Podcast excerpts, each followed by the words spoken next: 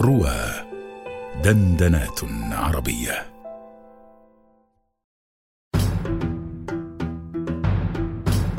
القصائد الرمضانية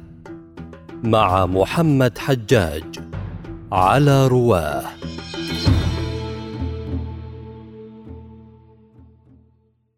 الحلقة الثالثة. من شعراء المتصوفة الذين تحدثوا عن رمضان أيضا في شعرهم.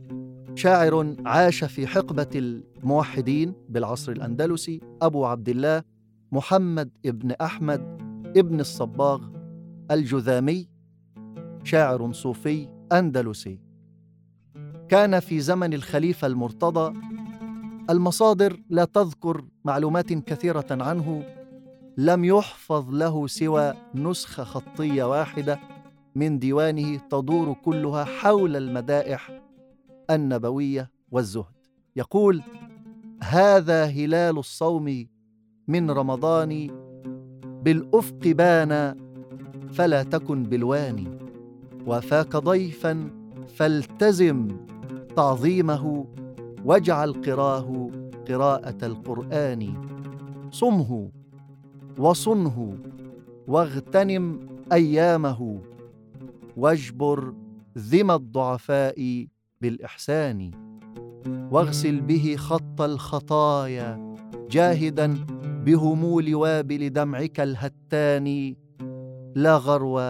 أن الدمع يمحو جريه بالخد سكبا ما جناه الجاني لله قوم أخلصوا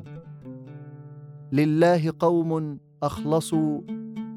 فتخلصوا من آفة الخسران والخذلان هجروا مضاجعهم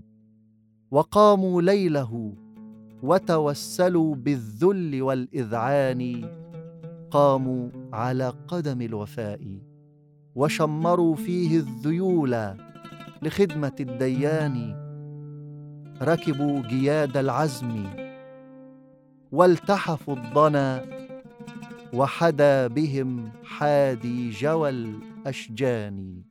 وثبوا وللزفرات بين ضلوعهم لهب يشب بأدمع الأجفان راضوا نفوسهم لخدمة ربهم ولذاك فازوا منه بالرضوان